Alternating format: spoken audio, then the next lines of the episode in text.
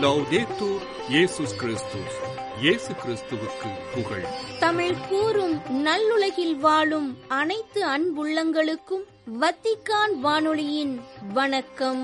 இறைவன் உங்கள் உள்ளத்தையும் இல்லத்தையும் தன் அன்பாலும் அருளாலும் அமைதியாலும் இன்றும் என்றும் நிரப்புவாராக.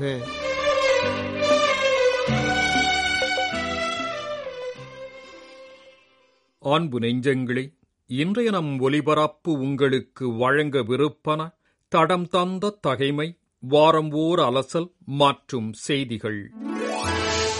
தடம் தந்த தகைமை இறைவனின் இல்லம் சந்தைக்கூடமல்ல. எருசலேம் ஆலயம் எழில்மயமானது. அதனை பார்த்து ரசிக்க பல நாட்கள் வேண்டும். அது எவ்வளவுக்கு எழிலூட்டப்பட்டிருந்ததோ அவ்வளவுக்கு எரிச்சலூட்டும் செயல்பாடுகளும் அங்கே நிகழ்ந்தேறின. உண்மையான எழில் என்பது ஆபத்திலும் தேவையிலும் அடிமட்டத்திலும் வீழ்ந்து அழுவோரின் விழிநீர் துடைத்து தூக்கி நிறுத்துவதே. ஆனால் எருசலேம் ஆலய நடைமுறைகள் யாவும் ஏழையரை நசுக்கின பெண்களை ஒதுக்கின மாற்றுத் திறனாளரை மனம் நோகச் செய்தன. பிற இனத்தார் எனச் சொல்லி பாகம் பிரித்தன. அதிகாரமும் ஆதிக்கமும் சடங்குகளும் வியாபாரமுமே அங்கே வியாபித்திருந்தன. ஆலயம் அருள் சிறக்குமிடம் மக்களை ஒருங்கிணைக்குமிடம் இறை அன்பை சுவைக்குமிடம் மன நிறைவை பெருமிடம் இறைவா உலகே ஆலயம் உலகில் நீர் படைத்த ஒவ்வொரு உயிரும் ஆலயம் அதனில் நுழைந்து வழிபட வழிகாட்டும்.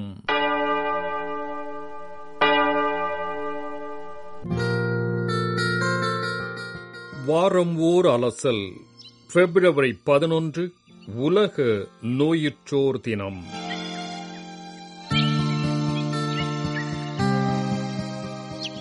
அன்புள்ளங்களே உலக நோயாளர் தினத்தை இம்மாதம் பதினோராம் தேதி சிறப்பிக்க உள்ளோம். கத்தோலிக்கர் மட்டுமல்ல பல்வேறு மதத்தினரும் உடல் நலம் உள்ள நலம் வேண்டி செல்லுமிடம் பிரான்சின் லூர்து நகர். அன்னை மரியா காட்சியளித்த இந்த இடம் செல்ல முடியாதவர்கள் லூர்து அன்னையிடம் நலம் வேண்டி ஜெபித்து குணம் பெற்றுள்ளனர். அந்த அன்னை மரியாவின் திருவிழாவான பிப்ரவரி பதினோராம் தேதி உலக நோயுற்றோர் தினம் சிறப்பிக்கப்பட முப்பத்தி இரண்டு ஆண்டுகளுக்கு முன்னர் இந்நாளை உருவாக்கினார் திருத்தந்தை இரண்டாம் ஜான் பால். உலகில் நோய்களுக்கென எத்தனையோ உலக தினங்கள் இருக்கின்றன. மாரடைப்பு சிறுநீரக செயலிழப்பு பக்கவாதம் புற்றுநோய் நுரையீரல் நோய் கல்லீரல் நோய் பார்க்கின்சன் நோய் கோமா சிதைந்த மூளைக் கோளாறு அல்லது அல்சைமர் நோய் தசை சிதைவு இரத்த சோகைக்கு வழிவகுக்கும் நாள்பட்ட தொடர்ச்சியான எலும்பு மஜ்ஜை செயலிழப்பு பிரெயின் டியூமர் எனப்படும் மூளைக்கட்டி எய்ட்ஸ் அண்மை காலத்தில் கொரோனா பெருந்தொற்று என பல்வேறு நோய்களால் பாதிக்கப்பட்டிருக்கும் உலகில் மக்களுக்கு இந்த நோய்கள் குறித்த விழிப்புணர்வை ஊட்டும் விதமாக இன்று நீரழிவு நோய் தினம் உலக மலேரியா தினம் உலக அரிய நோய்கள் தினம் உலக தொழுநோய் ஒழிப்பு தினம் உலக சிறுநீரக நோய் விழிப்புணர்வு தினம் உலக காசநோய் தினம் உலக மனநல தினம் உலக எய்ட்ஸ் தினம் கல்லீரல் தினம் உலக இதய தினம் உலக அல்சைமர் தினம் உலக முட்டுவலி தினம் உலக தைராய்டு தினம் ஏன்? உலக விலங்குவழி நோய்கள் தினம் என்று கூட பல தினங்களை நாம் சிறப்பித்து வருகின்றோம். இவையெல்லாம் உடலோடு தொடர்புடைய நோய்கள் குறித்த விழிப்புணர்வு தினம். ஆனால் திரு அவையில் கொண்டாடப்படும் உலக நோயாளர் தினமோ விழிப்புணர்வு தினம் என்பதையும் தாண்டி அவர்கள் மீதான அக்கறையை வெளிப்படுத்தும் தினமாக நோயாளிகளுடன் ஒருமைப்பாட்டை வெளிப்படுத்தும் தினமாக அவர்களுக்காக நாம் இறைவேண்டல் செய்ய வேண்டியதை நினைவூட்டும் தினமாக கொண்டாடப்படுகின்றது. சிலர் எண்ணலாம் நோயாளர் தினத்தை ஏன் கொண்டாட்டம் என்று சொல்கின்றீர்கள் என்று. நோயை நாம் கொண்டாடவில்லை. மாறாக நோயுற்றோர் காட்டும் நம்பிக்கை துணிவு இவற்றையும் நோயுற்றோர் மீது மற்றவர் காட்டும் அக்கறை பரிவு இவற்றையும் நாம் கொண்டாடுகின்றோம் என்பதுதான் உண்மை. பார்க்கின்சன்ஸ் நோயால் பாதிக்கப்பட்ட புனித திருத்தந்தை இரண்டாம் ஜான் பால். இந்த நோயோடு பதினான்கு ஆண்டுகள் எவ்விதம் வாழ்ந்தார் என்பதையும் நோயுற்றோர் பலருக்கு நம்பிக்கையாக திகழ்ந்தார் என்பதையும் நாம் அறிவோம். நோயுறுதல் நலமடைதல் என்ற அனுபவங்களிலிருந்து நாம் கற்றுக்கொள்ளும் பாடங்கள் குறித்து கொஞ்சம் சிந்தித்துப் பார்ப்போம். ஒருவர் நலமடைவதற்கு முதலில் இறைவனின் அருள் இரண்டாவது நோயாளியிடமும் அவரை சுற்றியிருப்போரிடமும் உருவாகும் நம்பிக்கை. மூன்றாவது மருத்துவரின் திறன் என்ற இந்த வரிசைதான் உண்மை. மருத்துவர்கள் தங்களால் இயன்ற அனைத்தையும் ஆற்றினாலும் அவர்களை காப்பாற்றுவது இறைவன்தான். புகழ்பெற்ற அறிஞர் ஒருவர் ஒருமுறை கூறினார் கடவுள் குணப்படுத்துகின்றார் குணப்படுத்தியதற்கான பணத்தை மருத்துவர் வசூல் செய்கின்றார் என்று. இயேசுவின் புதுமைகளுள் ஒன்றை இப்போது முன்வைக்கின்றோம். ஒரு நாள் தொழுநோயாளர் ஒருவர் இயேசுவிடம் வந்து நீர் விரும்பினால் எனது நோயை நீக்க உம்மால் முடியும் என்று முழந்தாள் படியிட்டு வேண்டினார். இயேசு அவர் மீது பரிவு கொண்டு தமது கையை நீட்டி அவரை தொட்டு அவரிடம் நான் விரும்புகின்றேன் உமது நோய் நீங்குக என்றார். உடனே தொழுநோய் அவரை விட்டு நீங்க அவர் நலமடைந்தார். இறைவன் விரும்பினார் அவர் நலமடைந்தார். இறை அருளுக்குப் பின் எந்த ஒரு நோயாளிக்கும் மருத்துவ உதவிகள் மட்டுமல்ல மனிதரின் உதவிகளும் நெருக்கமும் இன்றியமையாத தேவை. நலம் பெறுவதற்கு மருத்துவ உதவிகள் தேவை என்பதை மறுக்க முடியாது. ஆனால் ஒருவர் நலமடைவதற்கு தேவையான முதல் படி தான் நலமடைவோம் என்று அவர் உள்மனதில் எழும் நம்பிக்கை. அந்த நம்பிக்கையை உயிர் துடிப்புடன் வாழ வைக்க நாம் வழங்க வேண்டிய உதவி இதில் அடுத்தபடி. இதைத்தான் திரு அவையின் நோயாளர் தினம் மீண்டும் மீண்டும் எதிர்பார்க்கின்றது. கொஞ்சம் அமர்ந்து சிந்தித்துப் பார்ப்போம். நம் வாழ்வில் எதை பெற்றோம் கொடையாக? எதை நாம் கொடுப்போம் கொடையாக? என்ற கேள்வி நமக்குள் எழ வேண்டும். தூய பவுல் கொருந்தியருக்கு எழுதிய முதல் திருமடலின் வாயிலாக நம்மிடம் எழுப்பும் வினா இது. உங்களிடம் உள்ள அனைத்தும் நீங்கள் பெற்றுக்கொண்டதுதானா? என்பதுதான் அது. ஆம் நமது உயிராகட்டும் நமது வாழ்வாகட்டும் நமது உடலாகட்டும் நமது குடும்பமாகட்டும் அனைத்துமே நாம் இறைவனிடமிருந்து கொடையாகப் பெற்றுக்கொண்டவையே. கொடை என்பது வெறுமனே பொருட்களை கொடுப்பதோ பொருட்களின் உரிமையை ஒருவரிடமிருந்து மற்றும் ஒருவருக்கு மாற்றுவதோ மட்டுமல்ல அதற்கும் மேலாக கொடுப்பவரே கொடையாக மாறுவதாகும். அதன் வழியாக ஓர் உறவு பாலத்தை கட்டமைப்பதும் ஆகும். புனித அன்னை தெரேசாவை கொஞ்சம் எண்ணிப் பாருங்கள். நோய்களை பராமரிப்பதில் தன்னலமின்றி மகிழ்ச்சியோடு செயலாற்றியவர் அவர். தானே களத்தில் இறங்கி நோயாளிகளின் புண்களை துடைத்தவர். ஏழைகளுக்கும் நோயாளர்களுக்கும் அவர் செய்த அன்பு பணியின் வழியாக இறைவனின் அன்பை இவ்வுலக அறியச் செய்தவர்.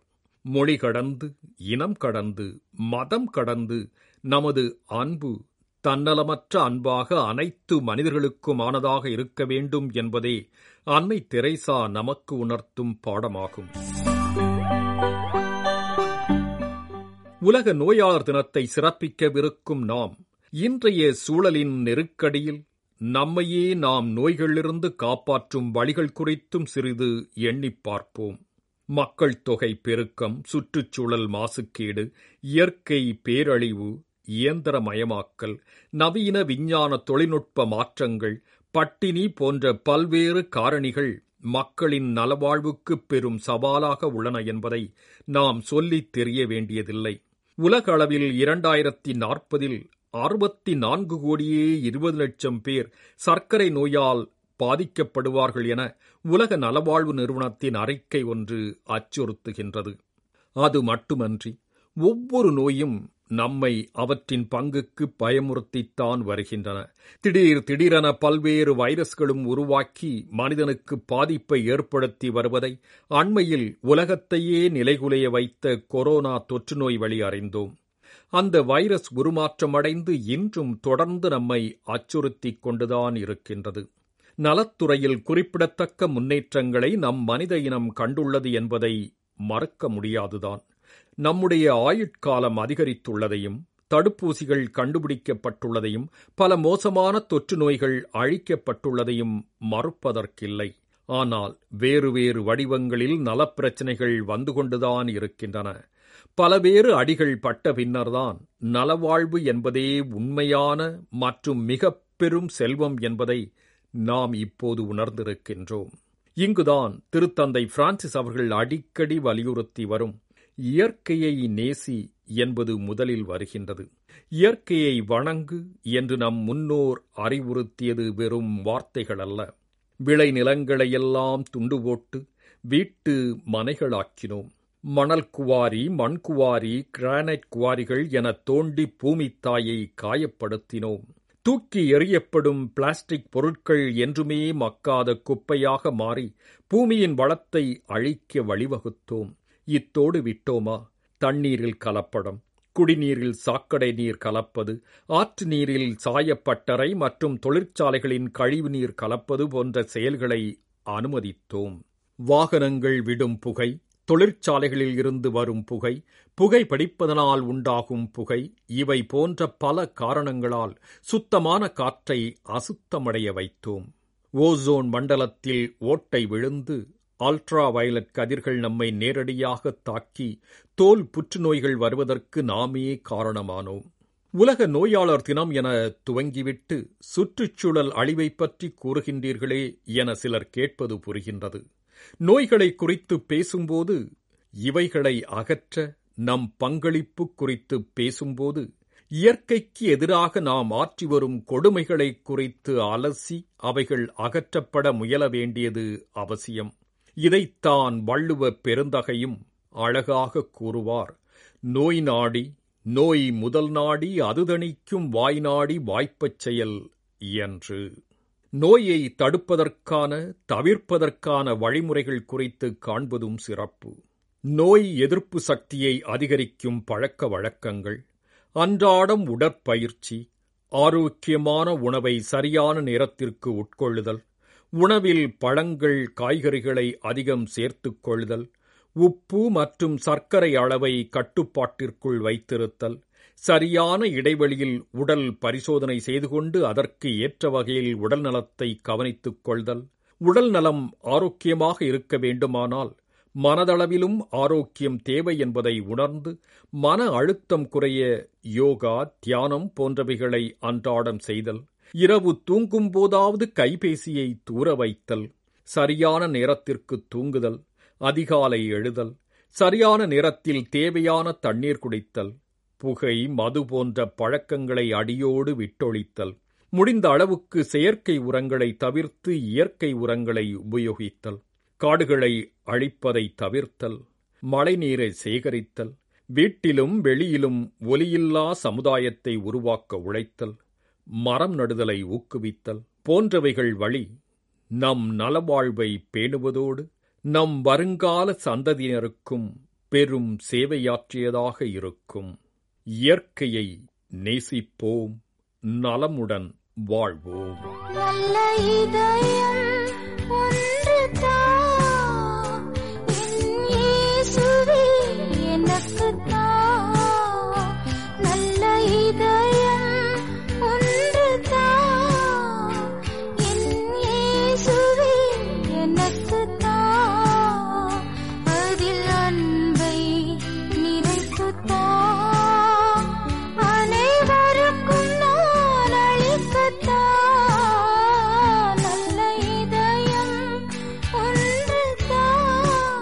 பிப்ரவரி பதினொன்று சிறப்பிக்கப்படும் உலக நோயுற்றோர் தினம் குறித்த வாரம் ஓர் அலசல் நிகழ்ச்சியை இன்று உங்களுக்கு வழங்கியது வத்திக்கான் வானொலி.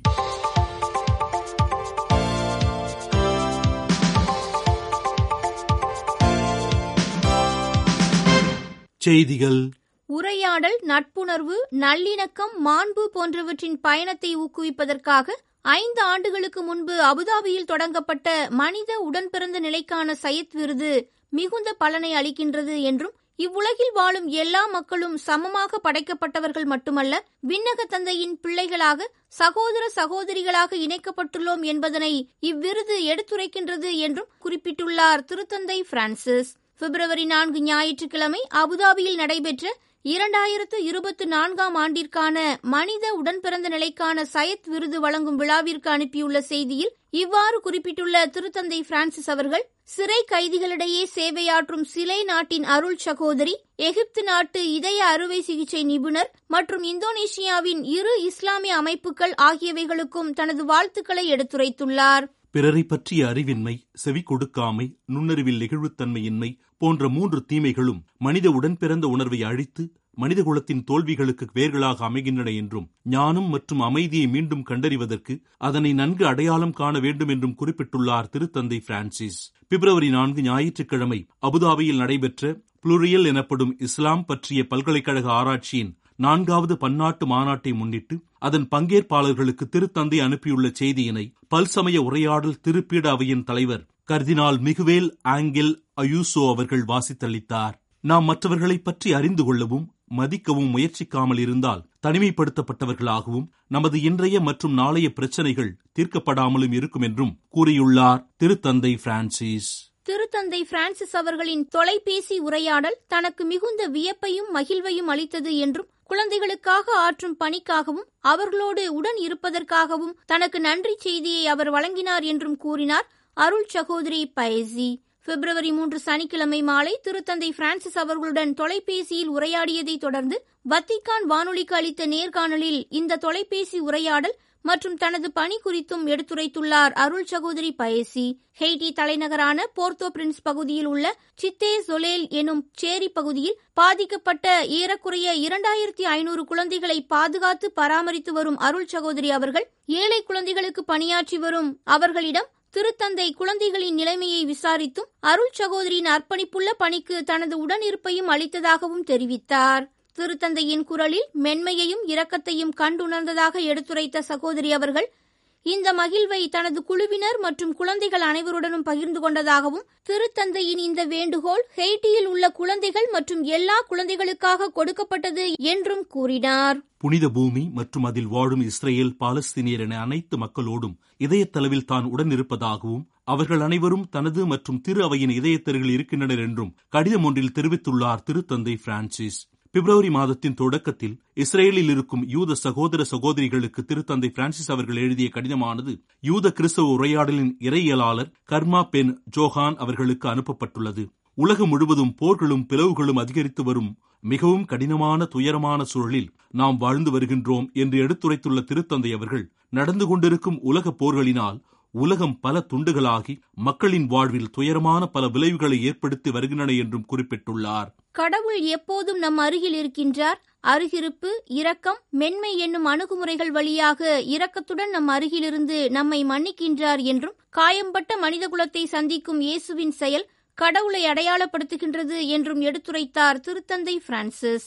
பிப்ரவரி நான்கு ஞாயிற்றுக்கிழமை வத்திக்கான் தூய பேதுரு பெருங்கோவில் வளாகத்தில் கூடியிருந்த திருப்பயணிகளுக்கு வழங்கிய மூவேளை ஜெப உரையில் இவ்வாறு எடுத்துரைத்த திருத்தந்தை பிரான்சிஸ் அவர்கள் பொது காலத்தின் ஐந்தாம் வார நற்செய்தி வாசகம் குறித்து எடுத்துரைத்தார். தொழுகை கூடத்தை விட்டு வெளியேறிய இயேசு சீமோன் பேதுருவின் மாமியாரை குணப்படுத்துகின்றார். நகர் முழுதும் உள்ள நோயாளிகள் பேய் பிடித்தவர்கள் என அனைவரையும் குணப்படுத்துகின்றார். விடியற்காலையில் எழுந்து ஜெபிக்கின்றார். கலிலேயா முழுவதும் சென்று போதிக்கின்றார் என்று இயேசுவின் செயல்பாடுகள் அனைத்தையும் எடுத்துரைத்தார் திருத்தந்தை பிரான்சிஸ். அமைதிக்கான ஜெபம் என்பது ஒரு சிலரின் பொறுப்பல்ல மாறாக ஒட்டுமொத்த மனித குடும்பத்தின் பொறுப்பு என்றும் இரக்கம் மற்றும் துணிவின் செயல்கள் வழியாக அமைதியை உருவாக்க நாம் அனைவரும் ஒத்துழைக்க வேண்டும் என்றும் கேட்டுக்கொண்டார் திருத்தந்தை பிரான்சிஸ். பிப்ரவரி நான்கு ஞாயிற்றுக்கிழமை வத்திக்கான் தூய பேதிரு பெருங்கோவில் வளாகத்தில் கூடியிருந்த திருப்பயணிகளுக்கு வழங்கிய மூவேளை ஜப உரையின் இறுதியில் இவ்வாறு தெரிவித்த திருத்தந்தை பிரான்சிஸ் அவர்கள் உலக மக்கள் அனைவரும் மிகுந்த இயக்கத்துடன் உலக அமைதிக்காக இறைவனின் அருளை நாடுகின்றனர் என்றும் எடுத்துரைத்தார். நேயர்களே இத்துடன் வத்திக்கான் வானொலியின் தமிழ்ச் சேவை நிறைவு பெறுகின்றது. உங்கள் செவிமடுத்தலுக்கு நன்றி. வணக்கம். வணக்கம்.